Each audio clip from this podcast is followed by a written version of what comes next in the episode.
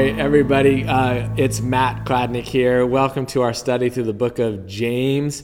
Again, James is one of my favorite books of the Bible, and uh, we're just looking at uh, what does it look like to behave uh, Christ like in a world that maybe doesn't always reflect Christ's character. So jump in with me to uh, James chapter 1, and we're going to be looking at verse 16. Uh, and it goes like this uh, James one chapter uh, James chapter one verse sixteen. Do not be deceived, my brother, my beloved brothers.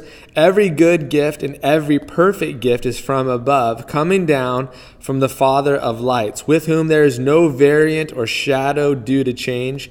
Of his uh, own will, he brought us forth by the word of truth, that we should be a kind of first fruits of his creatures. Uh, so I just want to talk a little bit about this um, uh, idea of where do we give thanks. And uh, as we are tippy toeing into uh, the fall season, we're getting closer and closer to Thanksgiving. And uh, your church will likely be having a three week series on Thanksgiving.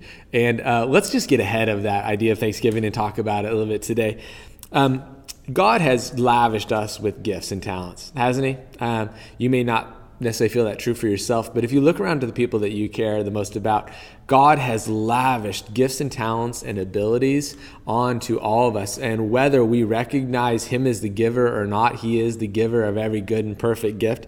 Um, and what I think James is wanting to remind us about here is that we should be thankful for the gifts and the talents that God has given us and that we should make sure and take every opportunity to uh, praise Him and thank Him for His generosity in our lives. And um, I'm thinking about so many people that I love here at my church, Vintage Faith. And um, I could look at every single member. Uh, we are a small church, so I can remember and I can think about every single person. But God has given each of these people gifts and talents and abilities, and they were meant not to bring glory to themselves or accolades or applause or promotions or any of that sort of thing. The God has given us gifts so that we could reflect His goodness to the world around us. And this verse reminds me that we need to be reminded that uh, God is the giver of gifts. We steward these gifts. We don't hoard them, we don't hide them, um, but we utilize them. And this is a, a point of tension for some of us in that uh, God has gifted us not so that we could just um, uh, acquire or get, but that we could give and it is God who gives them. He is the, the he is the one who is illuminating who he is to the world around us, and he is using us. Uh, we are the mirror that reflects his character to the world around us in many ways. So now is a good time just to be thankful. Um, can you just be thankful for a couple of the gifts and the talents that God has given you? Um, let's give him the praise that he deserves for making us and wiring us in the unique ways he has.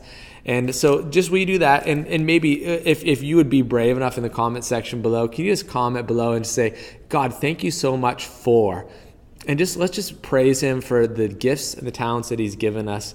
And and and maybe god would stir our hearts this week to walk in those gifts and talents so that other people would know who he really is as they would see his character shine through our lives. So go ahead be brave. Uh, type below some of the gifts and talents you know god has given you and we can all celebrate together. All right? Do it. Uh, okay great. Um, have a great day and we will talk to you all soon